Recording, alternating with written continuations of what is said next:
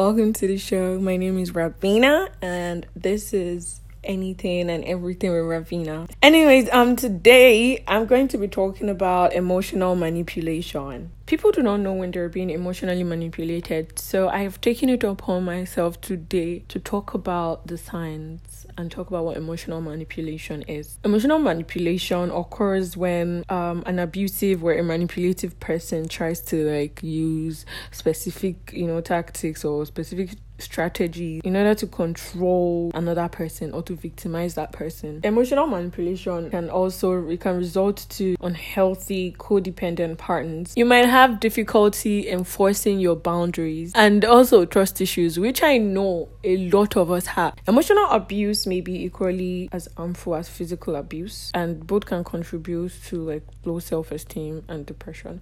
So these are the signs to look out for. So if there are any of these signs in your relationship, you are in an abusive relationship and you need to get out immediately, like leave and never come back.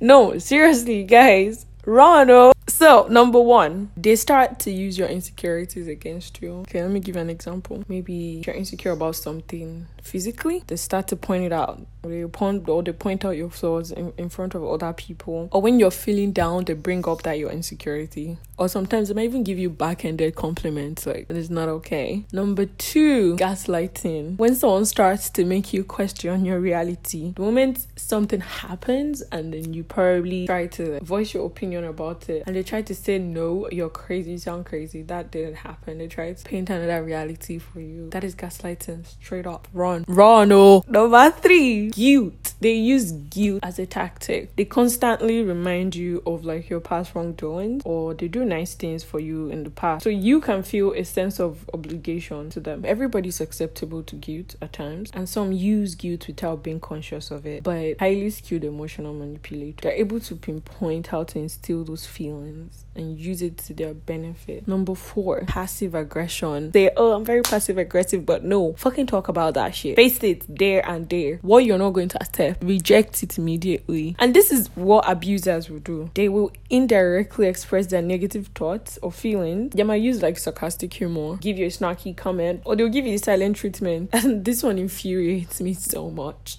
like, why are you giving me the silent treatment? Why are you refusing to have a conversation about our conflict? Like, it makes no sense to me. Number five, moving goalposts. Abusers use this to make you feel unsteady and insecure in your relationship. Like the abuser will like intentionally make it hard to please them by changing their requests and desires of By doing this, easy to just keep you invested in them. For example, maybe your partner says that um you guys need to like dedicate one week to your relationship and you've done that and then they now shift their expectations. Here you are trying to like please them, but the moment moment you get to that point of okay i've pleased you. This is what you wanted. I did this. They're gonna move the goalpost they're gonna bring up something else. They just want that constant validation validation from you that they don't give themselves, which is quite sad. Yeah. Number six, smokescreen. This is when you raise concern in your relationship. When you try to stand up for yourself and like voice a concern and your partner deflects from the spotlight you put them on.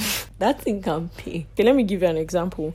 If you tell your partner that, okay, when you yell at me, I feel disrespected, and then they not respond with, really? Well, you're the one always talking to other people on phone and on social media. You're the one being disrespectful in that case, they literally just shifted the blame to you. They bring up an unrelated situation and steer the conversation in like a totally different direction. This is literally lack of accountability right here. Number seven, violating boundaries. A manipulator might ignore you when you say no. That's their classic move. Like you say no, and they're totally going to ignore your boundaries for no reason. Number eight, mirroring or matching. Many of us like to date people with similar interests and hobbies, but when your partner's behavior seems seems like force. And it's very very very hard to see manipulation in this um, mirroring and matching phase because you feel like they make you feel so seen so understood. Like they're interested in the things you're interested in your values everything. They're just showing you yourself like things. Um emotional manipulation should be taken very seriously guys. You guys should not ignore the signs Moreover, it's, it's very important, very, very important to know that emotional manipulation is not your fault. It's none of us' fault. And this is not only for um, people in relationships, Your parents can be emotionally abusive, your friends, your teachers. Trust me, they don't have to have all these qualities, they just have to have one. Whatever sign you think you're picking up that is making them come off as an emotional manipulator, that reaction to it is what will tell you all you need to know. Is it that they um is it that they acknowledge it and they want to grow or they say that's not them, they deny it, or they say, Oh, that's how I am. Anybody that says that's how I am, run. I'm telling you guys now. Especially if if how you are is putting other people's emotions at risk, it's time to start reparenting ourselves. So, uh, nevertheless, if you think you're being manipulated, please open up to a loved one or a professional and get help. Thank you guys for tuning in. I hope you guys enjoy your Valentine's. Um, yeah. Toodles.